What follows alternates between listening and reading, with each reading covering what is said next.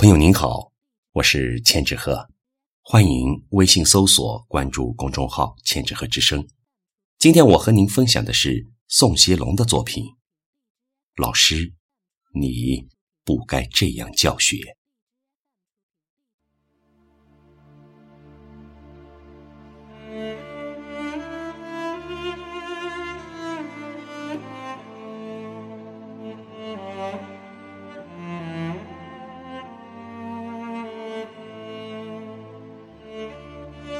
老师，当我想批评你的时候，我的指尖在键盘上痛得纠结。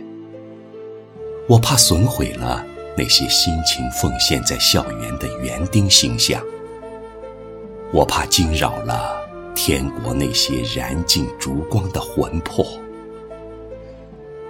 可另一个声音又在脉管里呼唤。你曾经是个战士，如果还有点良知和血性，就不能不说。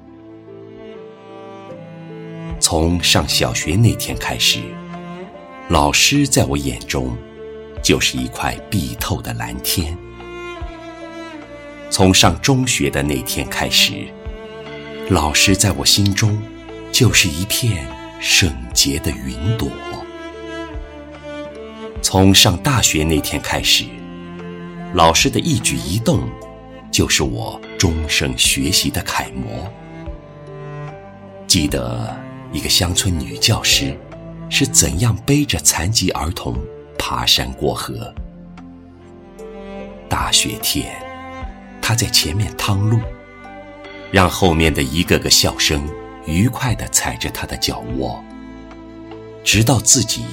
也瘫痪在床，还不忘叮嘱接任的老师，去接那个残疾儿童上学。记得一个上海大学生，自愿到西藏支边教学。他把一个个学生送进大学校门，却没能把自己的父母送进天国。趴在被窝里的眼泪，润湿了一个个愧疚的叹息。直到有一天，他也倒在讲台上，还用半截粉笔捂着骤停的心窝。这一个又一个老师的形象，似山泉一样清澈，如高山一样巍峨。有时是燃尽的蜡烛，有时是荷塘的月色，有时是沙漠的胡杨，有时。是天上的星座，不知从什么时候起，这些玉洁冰清的形象，变成了人们鄙视的碎片。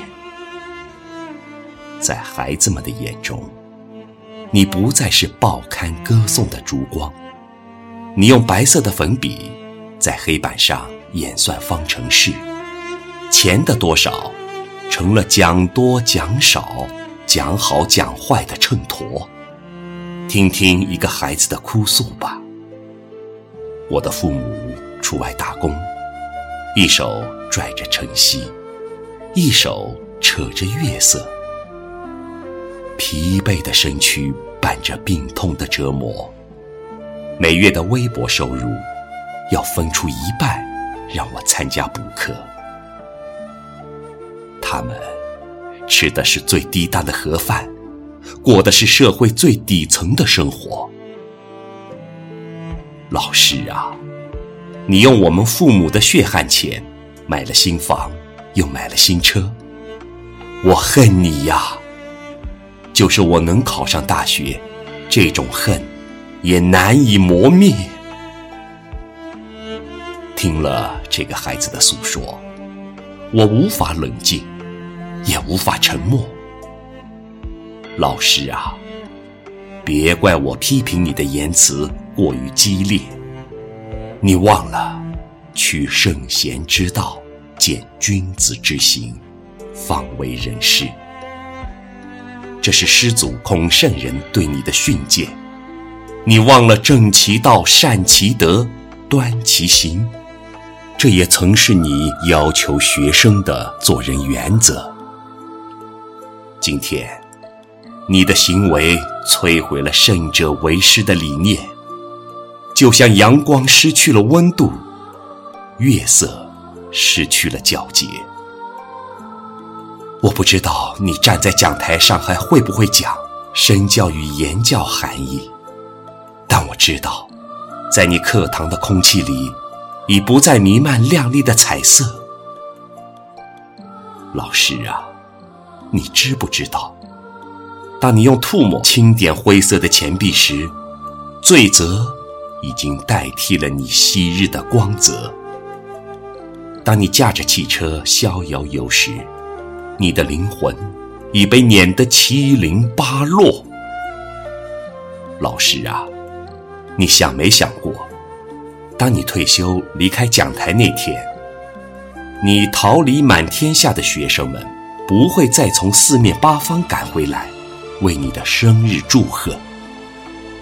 你会像犯了罪的幽灵一样，被遗弃在充满铜臭的角落。老师，别怪我批评的语言这样刻薄，刺痛你的同时，也在刺痛着我，因为我不愿把道德的标杆从心中拔掉，不愿让灵魂工程师的灵魂沾上污浊，不愿让圣洁的职业染上病毒，不愿让高风亮节的翠竹。失去气节，所有的这些不愿啊，都源于对你的尊敬与热爱。我曾经也是你的学生，现在已成了花甲之年的老者，请接受我曾经的少先队礼，并诚恳地敬告你，不要再被金钱迷惑。教育是国家的命脉。为了你，为了我，为了整个民族的未来，老师，你别再这样教学。